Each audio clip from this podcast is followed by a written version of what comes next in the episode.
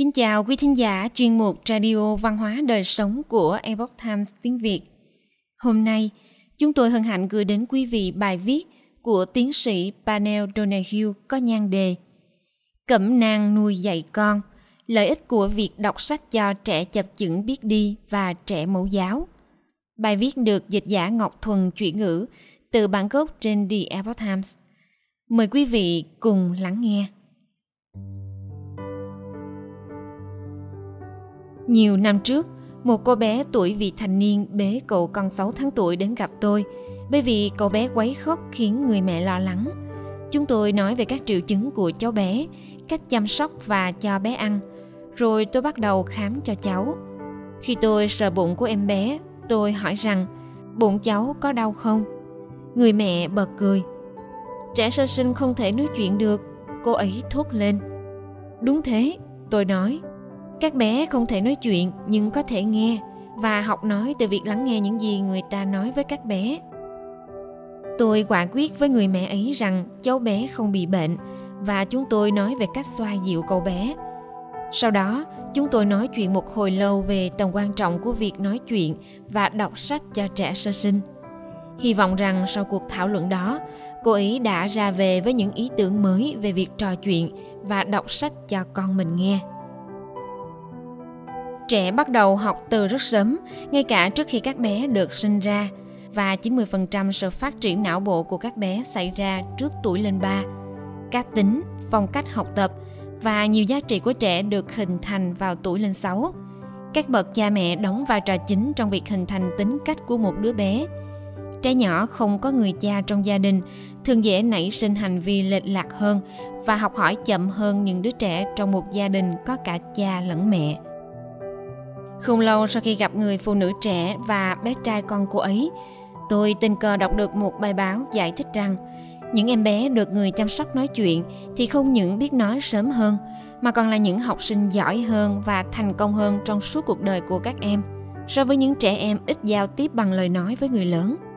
Bài viết đó cũng nói rằng trẻ được học cho nghe từ thời kỳ sơ sinh, học giỏi hơn trong trường so với trẻ hiếm khi nhìn thấy nội dung của một cuốn sách hơn nữa, đọc sách cho trẻ sơ sinh trước 9 tháng tuổi được khẳng định là sự khác biệt duy nhất giữa một nhóm học sinh tốt nghiệp trung học loại ưu và một nhóm không tốt nghiệp.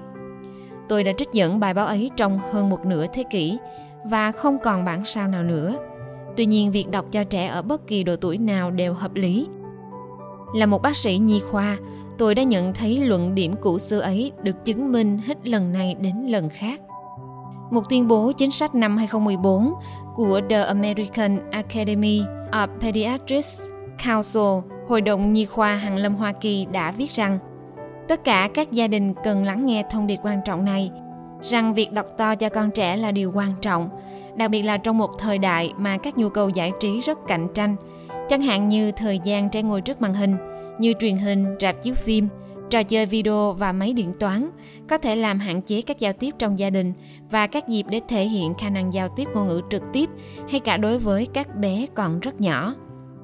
Họ cũng khuyên các bác sĩ nhi khoa nên hợp tác với những người bên vực quyền lợi trẻ em khác để tác động đến các chính sách và thông điệp quốc gia hỗ trợ và thúc đẩy việc chia sẻ những trải nghiệm quan trọng này trong việc cùng đọc chung sớm với trẻ Gần đây, tạp chí khoa học nhi khoa của AAP xuất bản 4 bài viết nói về tầm quan trọng của việc đọc sách cho trẻ sơ sinh và trẻ trong độ tuổi mẫu giáo. Hai bài viết nói về các nghiên cứu liên quan đến trẻ em như ở Thư viện Dolly Parton, Imagination và trong chương trình Reach Out and Read, giao tiếp và đọc sách. Những bài viết còn lại là các bài bình luận về các công trình nghiên cứu một kết luận nghiên cứu rằng một chương trình kết hợp hướng dẫn để biết đọc, biết viết tại các lần thăm khám chẩn đoán cho các em. Kết hợp với việc bài trí nhiều sách hơn trong nhà, có thể có tiềm lực cải thiện cho việc trẻ sẵn sàng bước vào môi trường mẫu giáo. Nghiên cứu còn lại trong ấn phẩm này cho thấy, việc đọc sách cho trẻ sơ sinh và trẻ mẫu giáo cũng làm chậm hơn cơn nghiện của các bé với màn hình truyền hình, rạp chiếu phim, trò chơi điện tử và máy điện toán. Nghiên cứu tiếp tục cho biết Trẻ em tiếp xúc càng nhiều với màn hình khi 24 tháng tuổi, liên quan tới việc đọc sẽ kém hơn khi trẻ được 36 tháng và 60 tháng tuổi. Đọc sách là cần thiết cho trẻ sơ sinh và trẻ mẫu giáo. bởi vì điều này giúp trẻ có được sự bình hòa và thư giãn. Nó dễ dàng trở thành thông lệ trước khi đi ngủ và khiến việc đi ngủ trở thành một khoảnh khắc hạnh phúc. Điều đó tác động lớn đến thành tích học tập sau này của trẻ nhỏ và thúc đẩy sự gắn bó giữa cha mẹ và con trẻ trong giai đoạn phát triển nhạy cảm. Nhưng trên hết là nó nuôi dưỡng tình yêu giữa người đọc và đứa trẻ. Độc giả có thể biết rằng cha của nữ ca sĩ Dolly Parton mù chữ và vì vậy cô ấy muốn làm tất cả những gì có thể để giúp trẻ em học đọc.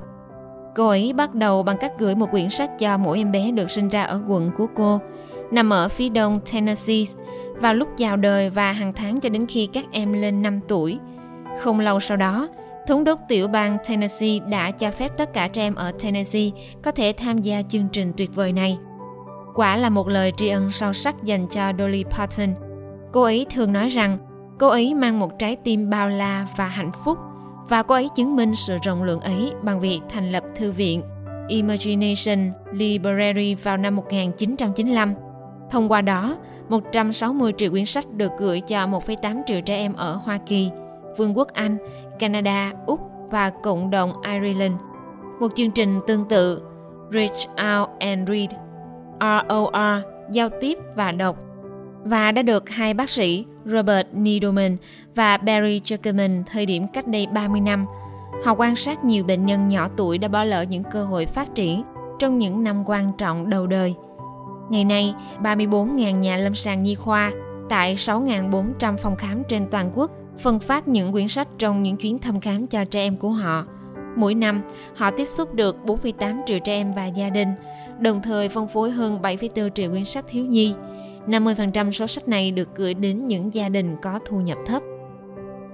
Nhờ thư viện Imagination Library của nữ ca sĩ Dolly và chương trình Reach Out and Read, ROR, giao tiếp và đọc, không có trẻ em nào bị mất đi lợi ích được đọc từ tuổi sơ sinh. Tôi hy vọng rằng cậu bé mà tôi đã gặp nhiều năm trước sẽ cho các cháu của cậu tham gia một trong những chương trình này và đọc cho các bé nghe mỗi ngày. Quý thính giả thân mến, chuyên mục Radio Văn hóa Đời Sống của Epoch Times tiếng Việt đến đây là hết. Để đọc các bài viết khác của chúng tôi, quý vị có thể truy cập vào trang web epochtimesviet.com. Cảm ơn quý vị đã lắng nghe, quan tâm và đăng ký kênh. Xin chào tạm biệt và hẹn gặp lại quý vị trong chương trình lần sau. Kính chúc mọi điều bình an và tốt lành đến quý vị cùng người thân.